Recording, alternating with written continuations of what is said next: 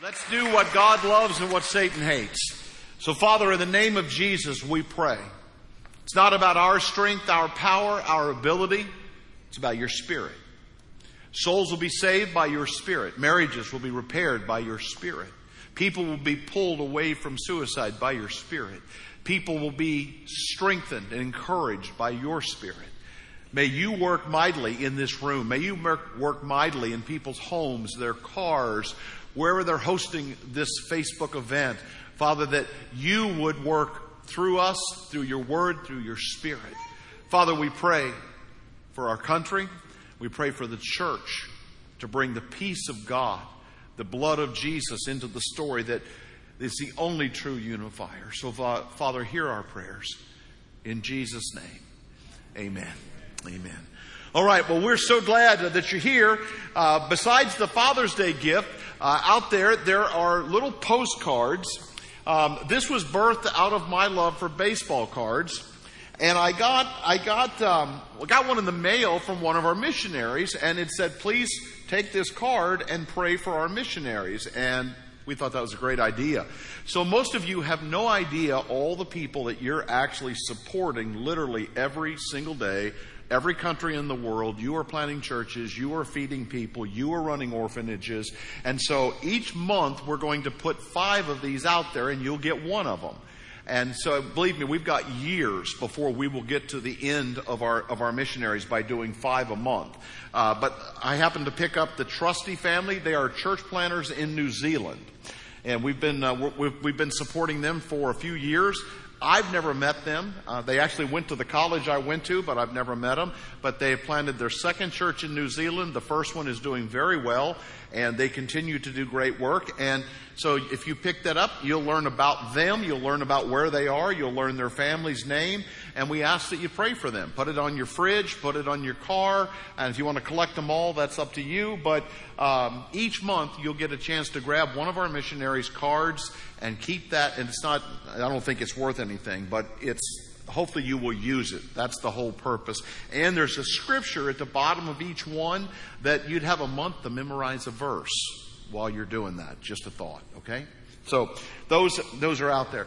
Um, I really put myself out on this one, but I'm going to go for it anyway. Did you guys hear that uh, that Walmart is closing all of their stores in Afghanistan? Yeah. Apparently, there's a Target on every corner.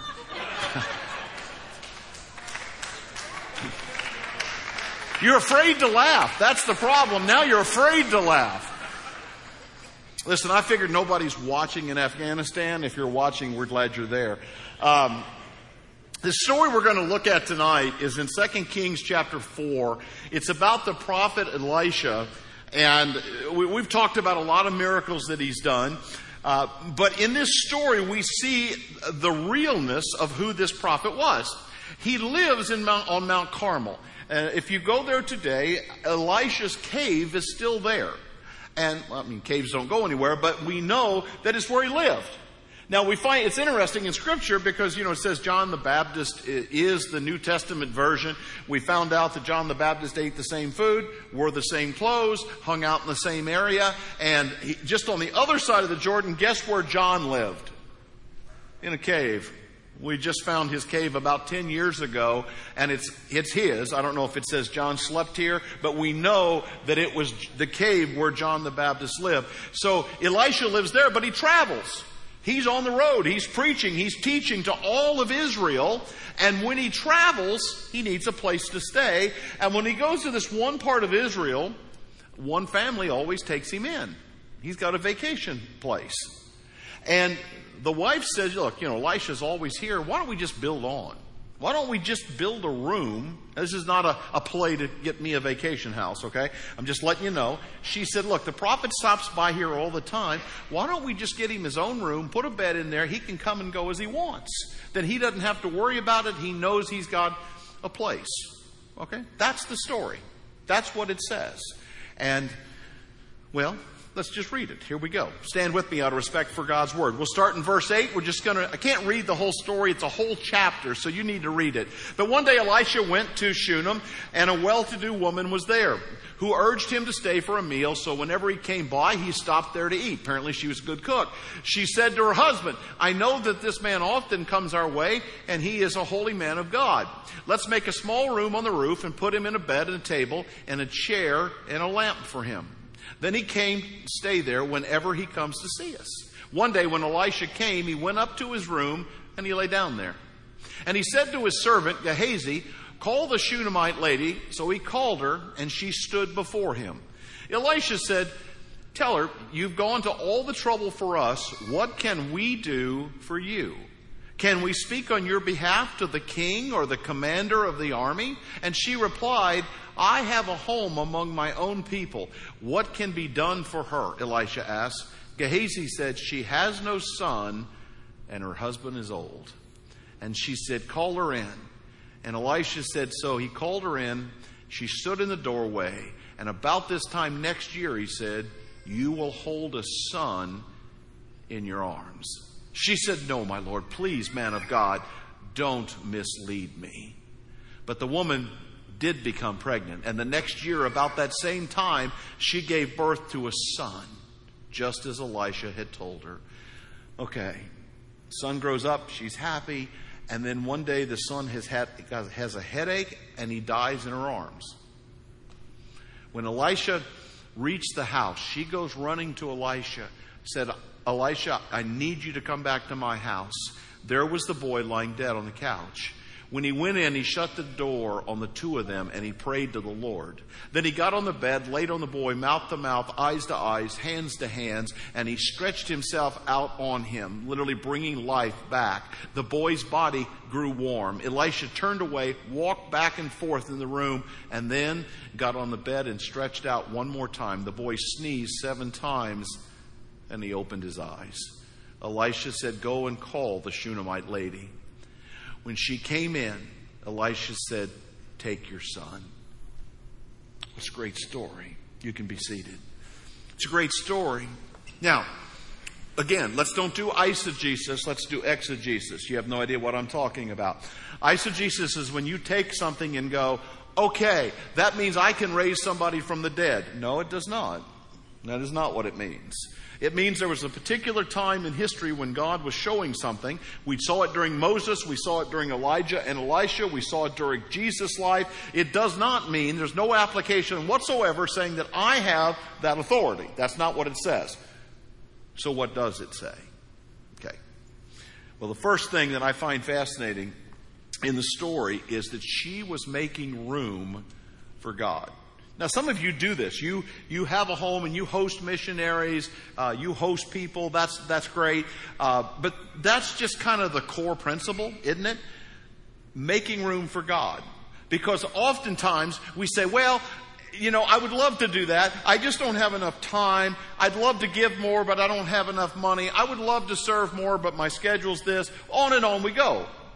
So we go to, we go to my, my story here. All right. So let's just pretend that these vases are your life, my life. And I've chosen a Cardinal baseball, Ozzie Smith, retired Hall of Famer, to represent God, okay? All right? And this ball is God. Now, we'll just set God down right there because that's what a lot of people do with God. And what I have here is our lives. See, I have, uh, that's Facebook. There's Instagram. Well, let's, uh, let's see, let's do, I used a small one. That's sports, since nobody's playing. Um, there's a, there's my neighbors, and there's some other stuff. And then here's a few other things that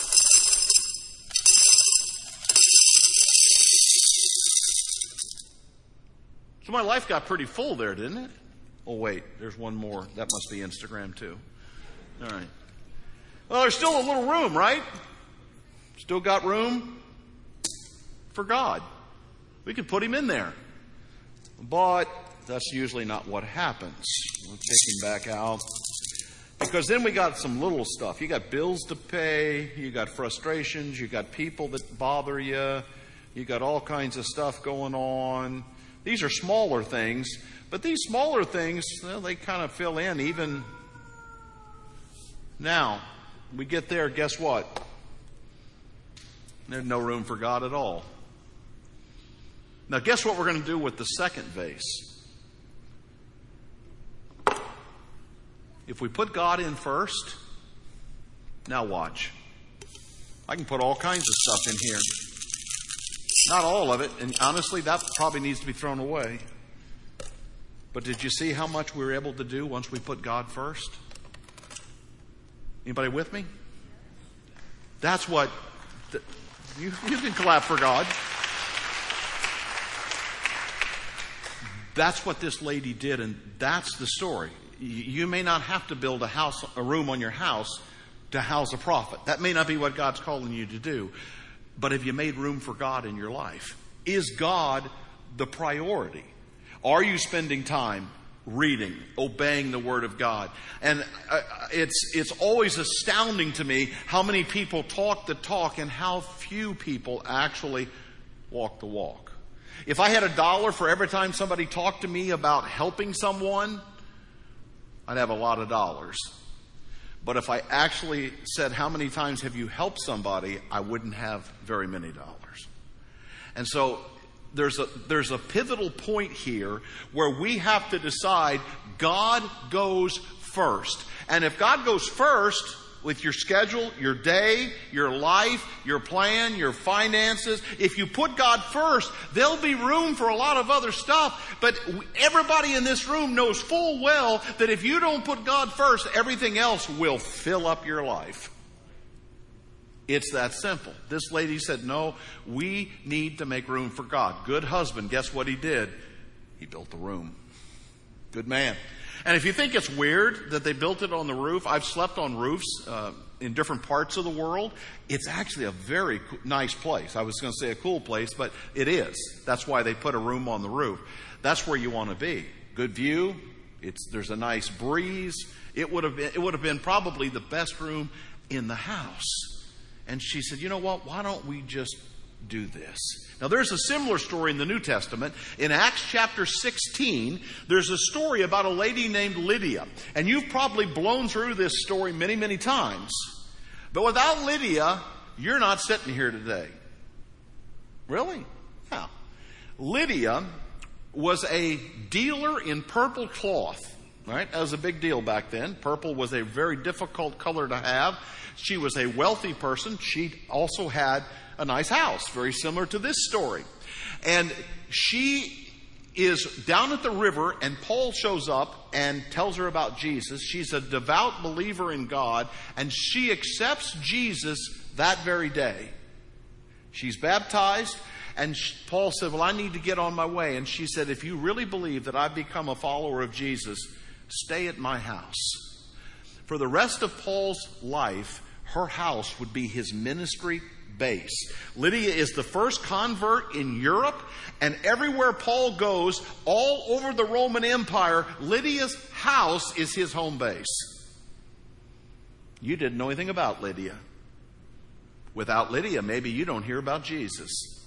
She didn't preach, she didn't teach. She opened her house. She said, God, I got room for you. Paul can stay here. Isn't that good stuff? Sometimes we think, man, I got to be Billy Graham. No, maybe you just need to be Lydia. Maybe you're a dealer in purple sitting by the river. But you've got something you can do. You can make room for God. But He's, he's got to be first. And then, uh, as we, well, let, let's go with this. The kingdom of heaven. All right, this is one of my favorite parables. It's very simple. Jesus said, The kingdom of heaven is like a treasure hidden in a field. When a man finds it, he hides it again. Then in joy, he goes and sells all he has and he buys that field. Do you have any idea what he's talking about? He's talking about eternal life. He said, if you've got all of this stuff, but you finally realize how to get to heaven and spend eternity with God, he said, you will gladly go sell all that stuff to come back and grab the pearl of great price, is what he calls it.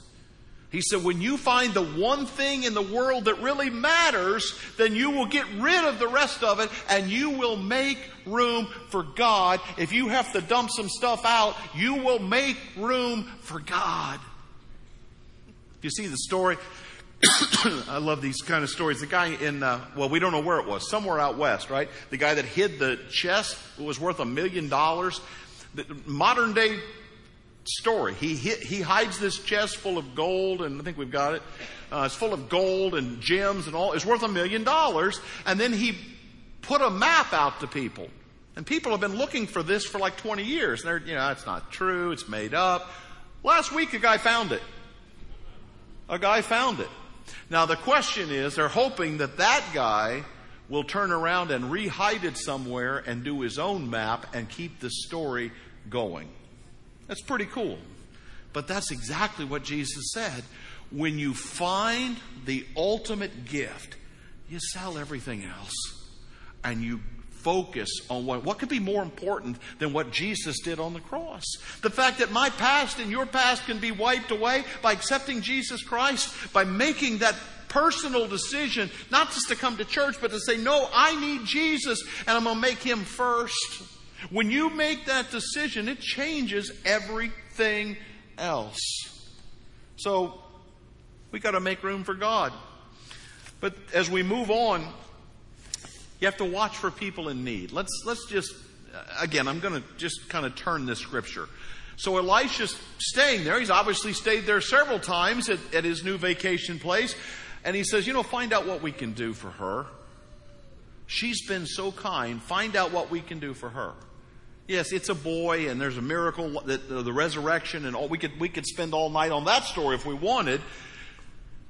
But what I want you to see is that Elisha was looking to meet a need. He said, "Can I talk to the king for you? Can I talk to the head of the army?" I mean, the possibilities are rolling there, right? You talk to the king. I got I got some things you could tell the king, or ask the king for. But all she wanted was a son. You know, there's people around us that are in need. And I love this church so much. Last week, when we did the offering for the Ethiopian pastors, and uh, we, we threw it out there and we just said, look, there's 80, there's 80 pastors out there, and uh, it's, uh, you know, we need $100 to, to take care of their family for a month. And, and honestly, I, smaller crowds, I, I, I thought maybe we would get a couple of thousand dollars. Can I tell you we got $8,000? We covered all those pastors. You, you and I, you and I used what we had, found somebody in need, and 80 pastors and their families will eat for a month because of you. All right? Now, that's not to say, hey, look at us. You obeyed God. You found somebody in need and you did something about it. That's what we're talking about. Now, if you weren't a part of that, we'll give you another chance. Don't worry. Don't worry. If, am I fair in giving you always opportunities? All right, fair enough. All right. Proverbs 19:17 Whoever is kind to the poor lends to the Lord, and he will reward them for what they've done. How's the Lord going to reward me? I don't know, but I'll take it. Whatever God's plan is to reward me, it must be a good one, right? Let me get this right. I give $50 to help these guys in Africa, and someday God's gonna, God's gonna remember that. I'm not earning my salvation. My salvation was paid for on the cross. But God said, I will reward you. It's like when dad said, listen, I got something special for you. He didn't have to go into detail. If that, if dad thought it was special, that was good enough. That was good enough. But then the last part of it. And we didn't even read the details of this. But it is, it is to run to God and not away from Him. And in a time like this, it's real easy to run away from God. And maybe not even intentionally. Maybe just out of fear, out of anxiety, you just sort of by default turn away from God. When, when the lady's son died, you read the story for yourself. It said she immediately ran from her house to Elisha's house. It's a long way away. How do I know it's a long way away? Because when Elijah traveled, he stayed at her house. He didn't go home. So it's far enough away that Elisha didn't want to have to go home. She ran all the way to Elisha's house. Now, she did not run thinking that God would bring him back from the dead. Elisha says to her while she's running, he sees her and he says, Are you okay? She said, Yeah, everything's okay. I'm like, What? Everything's okay? She comes and she throws herself at Elisha's feet and she just says, You know, my son's dead. And Elisha said, I don't think so. And she said, Well, then you come back with me. Now we're talking about a couple days. If I know God and I know how Scripture works, I'm going to say it was three days. All right? I'm just going to make that up just because I know how God operates. But three days later, Elisha brought her son back to life because she ran to God. Now, let me help you with this running to God can look in look different ways. It can be running to Him in prayer, running to Him to cry, running to Him to be upset. In Genesis, when Joseph ran to God, remember what he did? He ran away from a sexual encounter. A lady was offering herself to Joseph, and he said, I can't do this. And he ran to God by running away from sin. You got to choose to run. It, it's amazing to me how we're not in a hurry for a lot of things. I don't know if you've noticed, but there, there's a few things going on in our country. There's a few things going on in our world. And to see people not be in a hurry to accept Jesus or to follow Jesus or help somebody else find Jesus, but to just kind of stroll along like we got all the time in the world. Maybe you ought to read Matthew 24. It'll mess you up. In fact, you could just lay the news journal right here and the Bible right here. Read Matthew 24. Check me out. I don't know if we're at the end or not, but we're at the end for a lot of people. And it may be the end for you, and there needs to be some urgency about us. Well, wouldn't be right if I didn't tell you the story to mess you up, right? Here's a picture of space. Again, I want you to trust the Word of God. this is the story I read this week. Now, listen, I don't pretend to understand physics. I'm as dumb as this sand, all right? I, I don't get it. I don't have a clue when physicists start talking. I just know that every time they talk, they think they're doing away with God and they're just telling me how great God is. And this was this week's story. Physicists said that the universe continues to expand upon itself. Really? So I read the article. Well, we know that everything is moving out, right? Stars are moving, the solar system's moving. As we spin through space, everything is spreading out. The scientists said, here's what we can't explain. Space continues to create itself so that as the stars move further out, there's somewhere for those stars to go. Now, I'm reading that and I'm like, now, okay, wait, wait. All right, so space knows to create itself so that the stars have a place to go. Genesis 1 1. In the beginning, God created the heavens and the earth, time, space, and matter. Now, I don't, I, I, I don't maybe this is all sitting on God's coffee table and He's just doing this. I don't know, but I defy you to show me how you can create space. Nobody can create space except the Creator. Now, here's where we come home Matthew chapter 25. Jesus has just gone through this huge teaching about how people will be separated on Judgment Day. Sheep and goats, he calls them. And he says, We'll be known by our works. You're not saved by your works, you're saved by what Jesus did. But because you're saved, you will feed the hungry, you will clothe the naked, and if you're not, you won't. And that's, you know, you, that's how Jesus is going to separate us out. But then he talks about that when we get into the presence of God, there's two things that's going to happen. One, you will hear, Well done, my good and faithful servant, enter into your rest. I like that. The other one, not so good. The other one says, Get away from me. I never knew you. And it says that there will be weeping and gnashing of teeth. Now, R.C. Sproul, um, God rest his soul, from Orlando, great church over there, uh, 50 years or so. R.C. Sproul said, You need to pay attention to this verse. He said, Weeping and gnashing of teeth are two kinds of people in hell. He said, There's one group, the gnashing of teeth, those people, they just hate God. They always have hated God. They don't believe in God. They're out to get God. They're Satanists. They're whatever they might be. But they've hated God their entire life. And when they're in hell, they'll still be grinding their teeth. They, they, will, they will be so angry that they're in hell. I don't know that anybody here is in that space. I, ho- I hope not.